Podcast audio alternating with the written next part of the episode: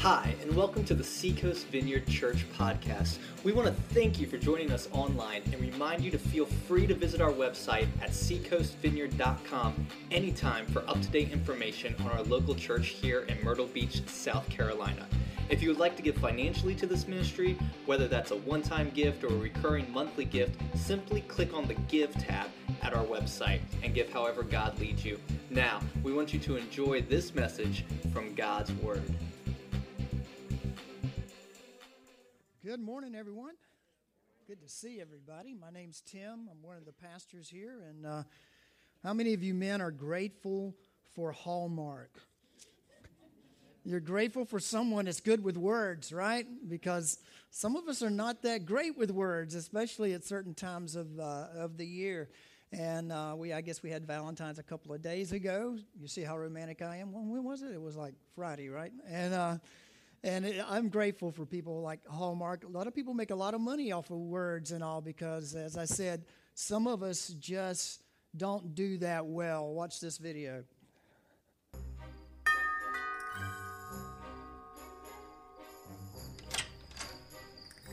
I messed up. So I told her, You got a mirror, you can see what you look like in those jeans.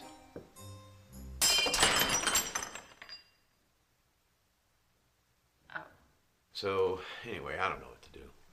You just talk to her. And tell her what? You tell her how you feel. I did. I told her, I feel like you look like your mother.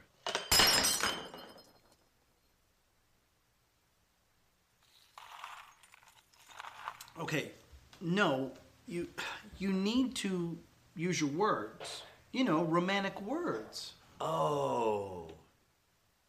Wait, what? Real- Okay, um, honey, uh, you you take your wife by her hands and you just pour into her. Wait, wait, wait, wait, wait. Am I holding her hands or am I pouring something? I, I can't do both. What? No, Todd, you are going to pour words into your wife. You look her in the eyes, dead set, and you just let go. Because that's what she does to you, Todd. She makes you let go. And you say to her, You mean everything to me. And I would let go of everything if it means that I just get to hold you for the rest of my life. And that's what you do. What are you doing? I'm calling my wife, and you are going to tell me some pretty words to say to her. We are not doing this. Hey, babe. No, no, no, don't hang up. Don't hang up. Um, I was an idiot. And I know you said some things too. You shouldn't have. You don't say that. I'm, that's not what I meant. I meant I have some things to say to you right now. No. While we're on the phone. Stop it. Just listen. She said I have two minutes. What do I say? What do I say? I'm sorry. For what? No, you tell her that. I'm sorry. Babe? She's still there. I can hear her breathing. Tell her I love you and you mean everything to me, and I am a fool because I don't tell you that more often. Um, I'm a fool for loving you, and I should say that stuff more often. You are the only reason I am half the man I am. Your love and constant support is my daily breath. I'm half the man I am because of you, and your love is a constraint. Constant support. No, I'm so, oh no, your love is constantly on my breath, daily. daily. You are the greatest blessing God has ever given me, and you are perfect for me. Babe, you're the you're the best thing God ever did for me. You're perfect. Uh, For me, you're perfect. You're you're not perfect. What are you doing? Just tell me what to say. Sunsets are more beautiful when you are on the horizon. Um, You're more beautiful at sunset on the horizon.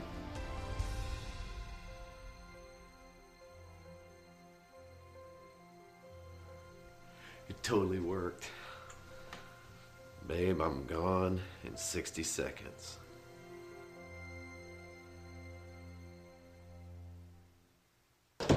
What a moron. You were great. I know, right? The words you said, I, I heard. I had no idea. Seriously? You had no idea that some women fall for that stuff? I'm just glad you're not that gullible. By the way, what's for dinner?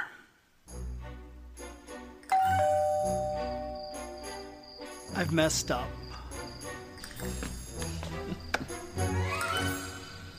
Use your words, my friend.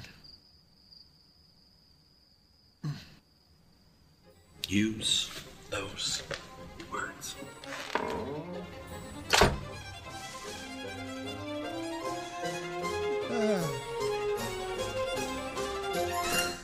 Ah, there you go. Use those words. Uh, today we're going to be over in Luke 6. If you got your Bibles, you want to turn over there. We are starting a new series called The Parables of Luke, where we look at stories and uh, metaphors that come out of the Gospel of Luke. Jesus had a lot to say about the words we use. Matter of fact, there's a book in the Bible uh, called the Book of Proverbs. If there's a book called Proverbs, you know it's about words, right? And it has a lot to say about how we speak, the words we use. And uh, some people don't think the Bible is very relevant today. Uh, I would just challenge you to just go about to the middle of this book and pull up the book of Proverbs and read it. And you'll go, wow, that makes a lot of sense. Wow, that makes a lot of sense. Wow, that makes a lot of sense. Just check it out. Jesus is even called in John, in the first chapter, he's called the Word, right? The Word became flesh. God spoke the world into existence, the world into existence, the Word speaking. And uh, today we're, like I said, launching into this new series. Next week, I'm excited because our friend Linus Morris, uh, missionary that we support here, will be with us, and he'll be teaching us through uh, Luke 15, through the parables of Luke 15. So he'll be here next week. We're going to be in this for about six weeks, looking at the different parables. And today we're over in Luke 6, verses 43 through 45. So let's read this and we'll pray and jump into it. No good tree bears bad fruit, nor does a bad tree bear good fruit. Each tree is recognized by its own fruit. People do not pick figs from thorn bushes or grapes from briars. A good man brings good things, a good woman brings good things out of the good stored up in his or her heart. And an evil man or evil woman brings evil things out of the evil stored up in his or her heart. For the mouth speaks what the heart is full of. Father, we ask for you to bless your word this morning. Uh, come and breathe life on it. This word was put together, this Bible, this book with letters all over it, and in it speaks to us because, Lord, of your power. You are the Word. And we would ask that you would speak to us this morning. This is your Word. We thank you for it. In the name of Jesus. Amen. Well, Jesus has been preaching along. I'm going to call this the Beatitudes or the Sermon on the Mount portion of Scripture. Uh, what happened is Jesus went out into the community. He began healing people. People took notice of it. He began casting out demons. People took notice of that. People began to follow him. People just wanted to get a touch uh, from Jesus or touch him because they figured if they could just get to Jesus and touch him, they would be better. And so the crowds were amassing and Jesus did this quite often is that he would come and he would do something very phenomenal and miraculous and uh, and then he would people would sit down around him and then he would go from meeting the physical needs to talking to them about their spiritual needs their emotional needs and and he would grab their attention and draw them in. And what he depicted most often was what we call the kingdom of god. Now the word kingdom we don't get because we don't use it here in america but it's simply a place where there is a king and the king gets his way. And the kingdom of god is that rule and that reign, that place where God gets what he wants. And so Jesus is preaching toward that to get us to be able to see, to get the folks during this time to see what it would look like if God's rule and reign, his kingdom came to earth. And of course, it came in Jesus.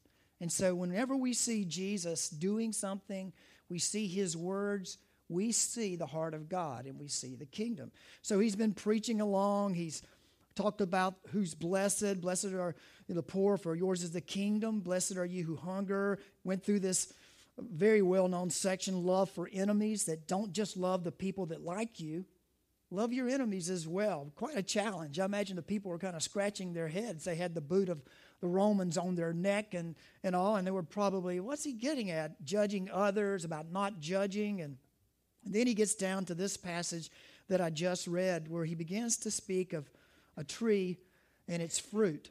Um, you've got to fill in in your handout if you want to track along. You should have a, a pen as well. And your first fill in is this is that every tree bears fruit.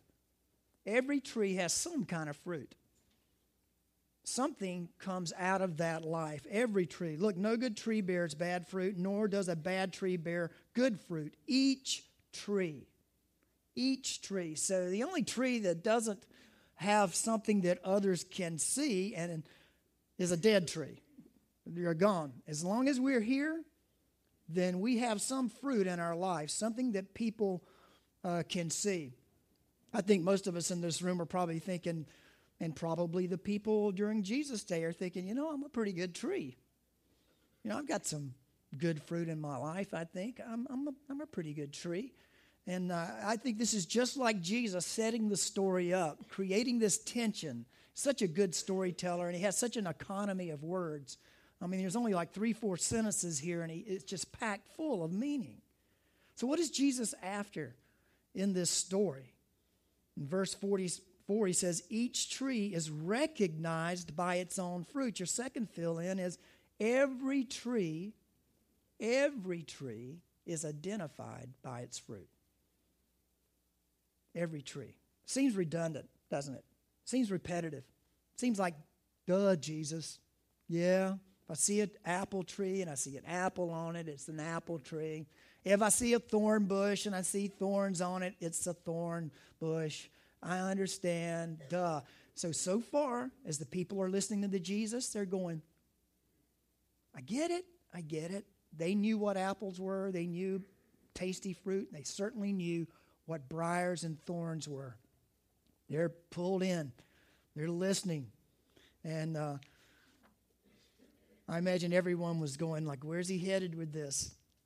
And then he says in verse 45, a good man brings good things out of the good stored up in his heart, and an evil man brings evil things out of the evil st- stored up in his heart. Your third feeling is this every tree has a heart. Every tree has a heart. And the fruit of that tree doesn't come from just the limb, it comes from the heart.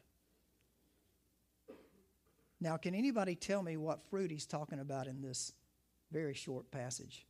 What fruit? What is the fruit that dangles from the good man and the good woman, or the evil man and the evil woman that they're recognized by? What does it say? What does it say in words? Now, see, now that's when Jesus, you know, it's like, okay, I had you, I had you, Lord, with the apples and the thorns and all. But then he goes, for the mouth, in verse 45, for the mouth speaks what the heart is full of. That's the fruit.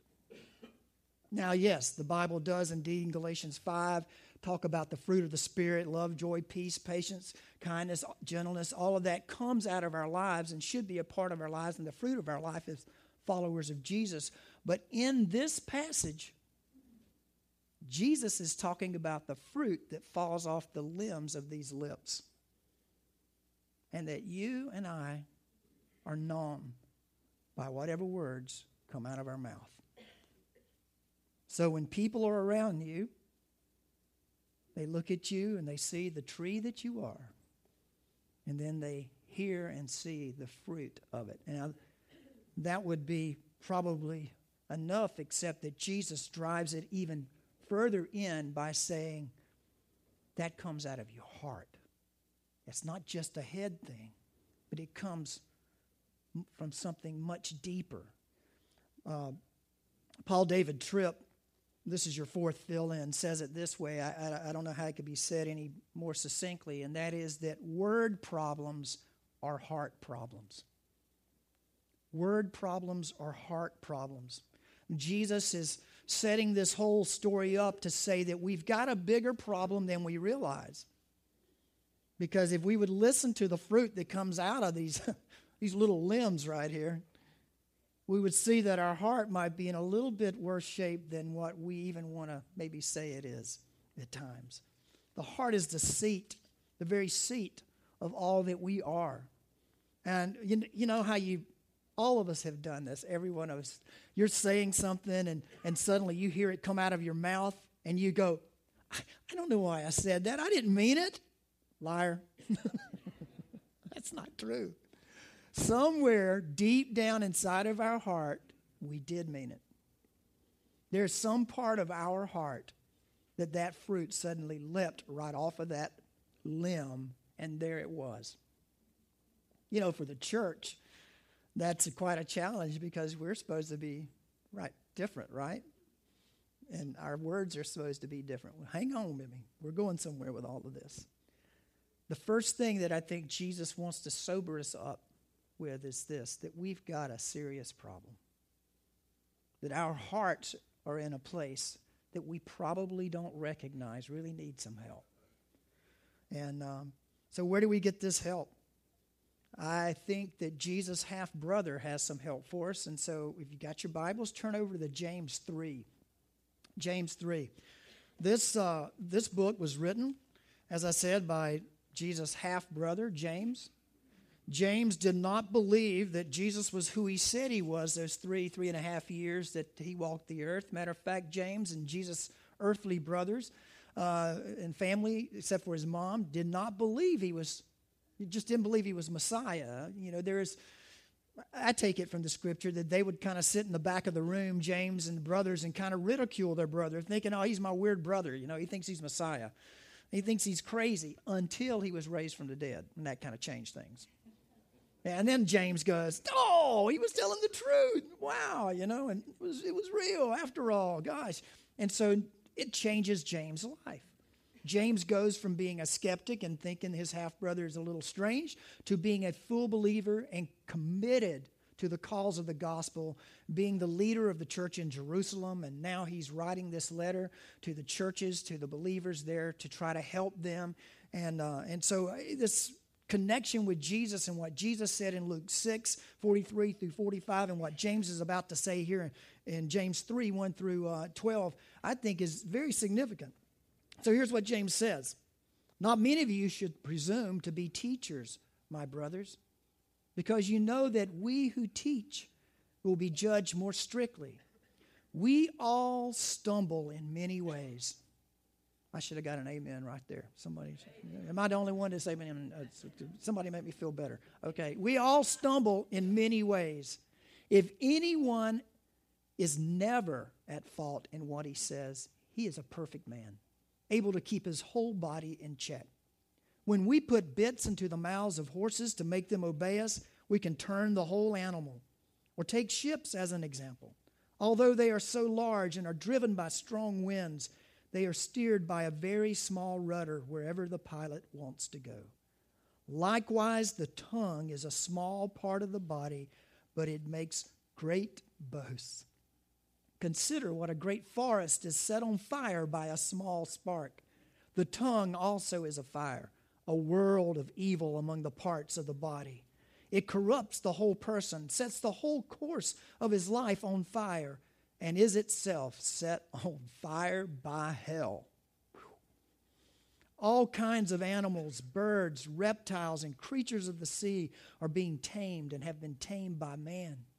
But no man can tame the tongue.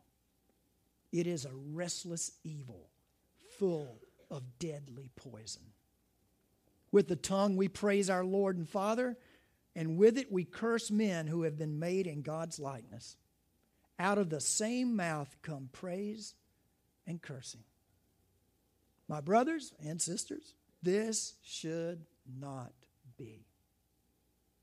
Can both fresh water and salt water flow from the same spring? We call that brackish water around here. A mingling. You can't tell which it is, right? My brother, can a fig tree bear olives or a grapevine bear figs? Neither can a salt spring produce fresh water. Now, I want to ask again who is he writing this letter to? Christians, followers of Jesus, the first century church, where many of us go, Man, I wish I was alive back then. I'd be a better Christian, you know? And yet, this letter was written directly to the Christians there. And it's rather dire, don't you think? I mean, it's basically saying it shouldn't be like this, but this is the way we are. Talking about tension, it's like, who is going to help us with this? How are we going to get out of this situation?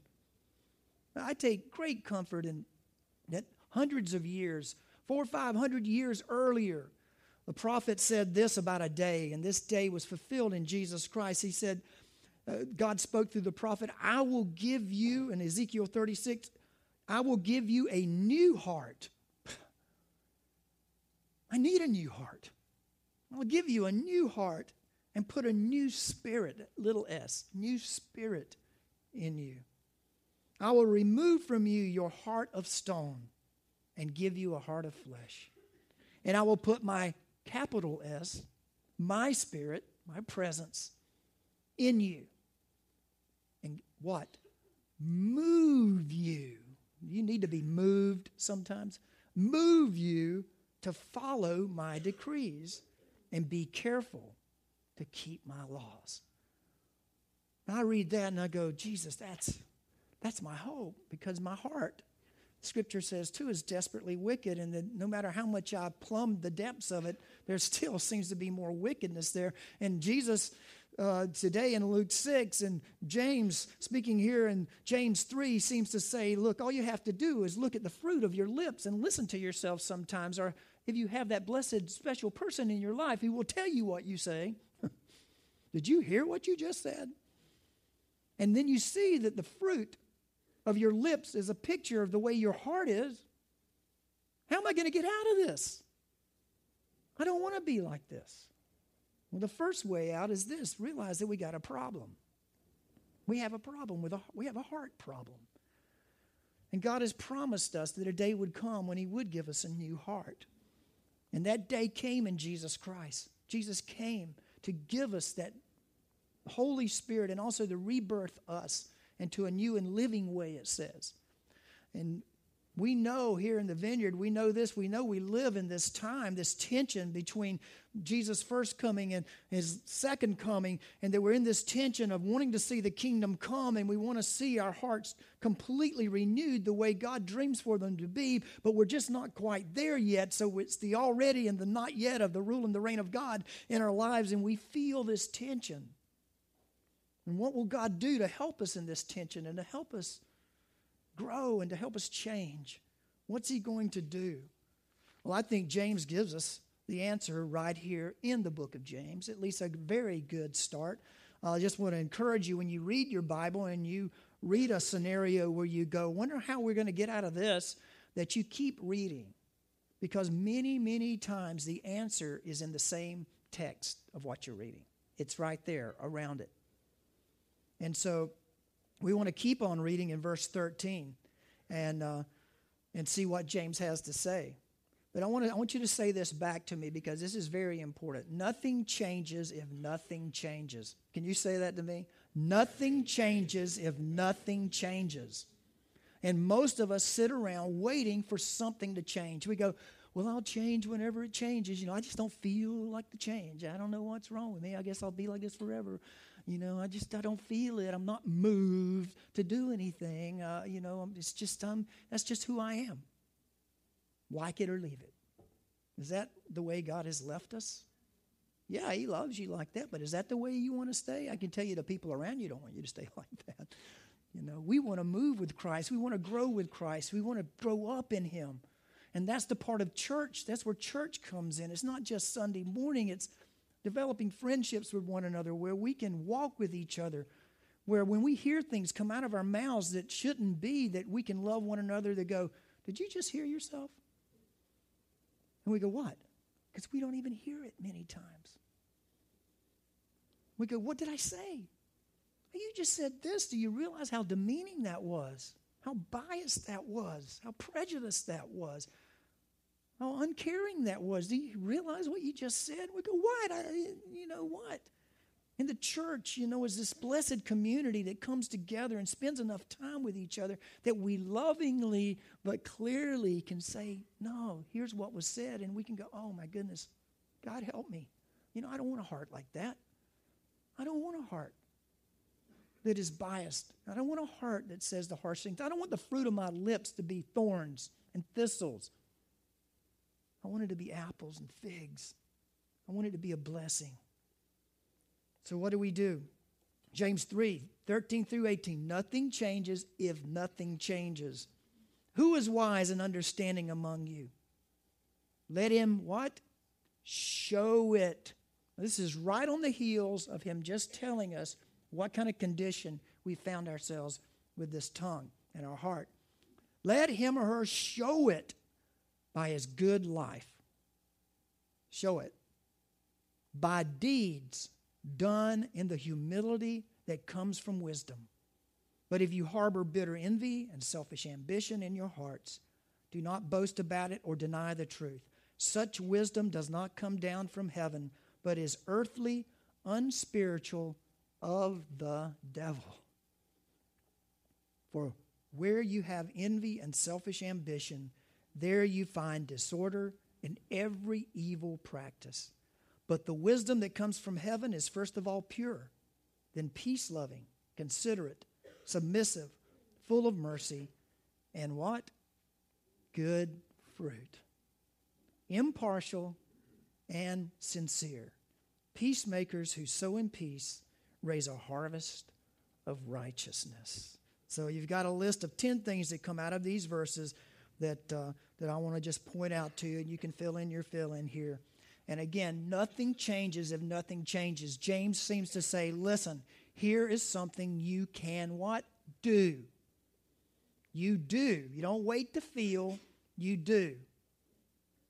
Show it by your good life deeds done in humility. The first one is do good deeds. Begin to do good deeds. Instead of sitting back and waiting for you to feel like doing something good, start doing them. Do something good for somebody. Did you know your brain is just an amazing, it's just, it's just crazy. I've been reading, uh, you know, about how the, the plasticity of the brain and how it, and I'm I'm just fascinated by all of this, but there's this quantum Zeno effect about the plasticity of the brain and how that if you watch, if you keep your focus on something good that you want to change, that everything in the proteins in your brain, the three main proteins, will begin to get released and will come in and reinforce the feelings of that good thing that you want to change. But if you keep going back and going back and going back to the bad, it will never change and you will never feel different. It's like God gives His Spirit, God gives us His Word, God gives us this amazing, crazy thing called our brain, our heart, our life, and He brings it all into alignment and He says, I am going to change you to live differently. He has done everything He can do to help us. He's equipped you with everything you need to experience the life that Christ has called you to. And so when we begin to do good deeds, you feel good about it. Something clicks inside. It releases these chemicals that reinforce that doing good is good. It makes us feel better. We want to do more of it. And look in verse 13 again do them with humility. Humility. Not, gee, look at all I've done, you know, then all of it just gets zapped out of us. You know, do it with humility. I, uh, what I read in the scripture is we have two choices with humility. We can either humble ourselves or be humbled by God. Now, most likely both are probably going to happen in our life at various times, but it's a lot better to humble yourself than it is to let God humble you. And so we humble ourselves in doing our good deeds. We don't want the notoriety. We don't care about that. What we want to do is see our hearts changed. And so we begin to do good things for people. There's nothing wrong with that. That is a part of being who we are. And we do them with humility, not bragging, not with pride. And in verse 14, uh, he encourages us to let go of bitterness. He says, But if you harbor bitter envy and selfish ambition in your hearts, do not boast about it or deny the truth. In here this morning, so many of us and all of us at some time in our life are going to have to deal with bitterness. And James says if we want to be, if we want our tongues to produce the good fruit of righteousness and say the right words, then we can't deny that we have bitterness towards some people. But we also should not let it ruin our life. Because if you have bitterness in your heart toward anyone, I can tell you it is coming out of your mouth. The minute the season rolls around for that fruit to blossom, when someone mentions their name in a really maybe affirming way, and you don't think the same about them, suddenly springtime has arisen. And the thorns begin to blossom and come out, you know. Right then, suddenly, at that moment. And James says if we really want to change our heart, we need to deal with our bitterness. We need to forgive people. We're going to take communion in just a few minutes, and I wanted to do that because the juice and the bread touch our lips. They're a reminder that we belong to Christ now and that our hearts belong to Him.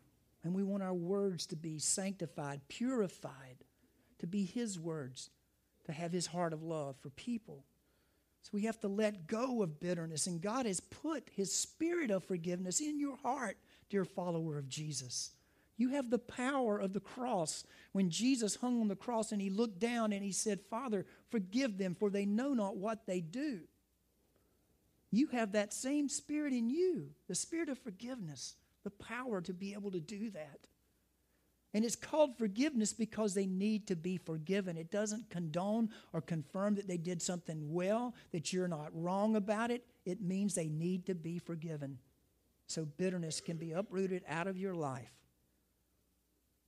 Because bitter words will come out of our lips, won't they? I mean, if we have bitterness toward anyone, that fruit is going to dangle out of right here as soon as the season rolls around. Verse 16, he says, Let go of selfishness for where you have envy and selfish ambition. Envy and selfish ambition. He says, get rid of that, you know, the selfishness. Learn to live a more selfless life. And instead of envying people and wanting what they have, rejoice with them when God blesses them and rejoice. And because that comes out of our mouth too. If we envy and we're selfish, then soon as that season rolls around, and we hear somebody say or we see something, somehow God is blessing that person or that person has something that we wish we had or whatever's going on, suddenly out comes the fruits of thorns and thistles about that person. So we let go of it and we begin to do these acts and we do them selflessly. We let go of selfishness. Verse 17 be peace loving. Be peace loving. Listen to yourself. I mean, do you have an antagonistic type of personality? Like you're always wanting to argue with everybody? you like that? Like there's no no topic comes up that you can't. My wife says I'm like that, so I'm just gonna. Hi, my name's Tim. My name's Tim, and I think I'm always right. uh, yes, Lord, please. but peace loving, you know, do you? I mean, even when you have a point to make you know, is it, is it about us making our point and us, you know, I came, I saw, I conquered? Or is, is it about, you know, peace loving and seeking God's peace in whatever situation? Not being antagonistic or being hard to get along with. I mean, we can stop ourselves. You guys are not out of control. You have the Holy Spirit within you, you have His Word speaking to you. You have this marvelous chemistry going on in your head to come alongside you. And once you start the turn, you start making the turn, and the Spirit fills you, and all of it gets into line, and you begin to. Will you ever get there? No, not totally, but you can turn some. We all can turn some and live this life much better. That's discipleship.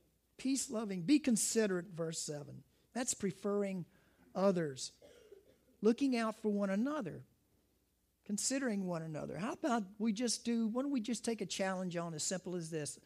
Open a door for somebody. I mean, that's kind of a rare thing nowadays. It's like, you know, don't, do, I mean, anybody, it doesn't matter who.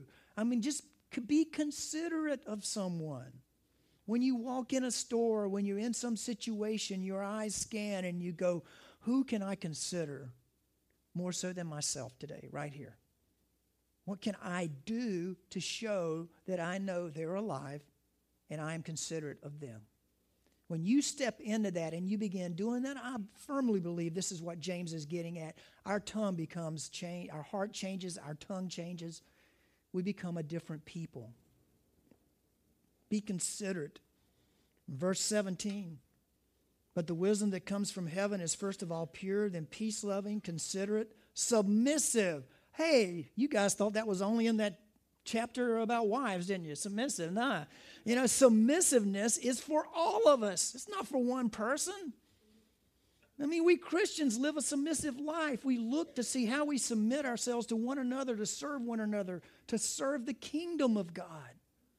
And James says, when you're with each other and when you're with others, don't look to always have your way for the sake of having your way. Find a way to submit to whatever the Lord is doing in that situation. Be willing to submit. I mean, I'm always looking like when I'm in situations where things are about to get done, I've always got my eyes out for whoever God is working through. Like you're in a group of two or three people and something's about to be done, I'm saying, Lord, who, who's it on? You know, who's the leadership on? You know, if it's not on me, who's it on? Because wherever it is, I want to submit to it. And it's not always the same person. And so you say, Lord, who do, who do I need to submit to so we can get this thing done? And then you slide into it and you submit yourself to it. Are you willing to do that? Because if you're not, what happens and you're in a situation later on, you talk bad about the person that did. Then you, well, I could have done better than that. Man, I can't believe. Why didn't they ask me? You know? They did such a sorry job. You know, why didn't you get in there and get up under them? Help them. Help them. Submit to the, to the bigger picture, the bigger plan. Be submissive. Nothing changes if, if nothing changes. Verse 17 be merciful, show kindness. Show kindness. Be merciful to people. Show mercy. Yeah, maybe they deserve for you to rip them. And, you know, maybe they deserve that. But be merciful. God has been merciful to you. Lord, let me hear my words. Do I have a merciful language? do I let people off the hook or do I keep them on there forever? Like they're going to pay for this, buddy, you know, like forever.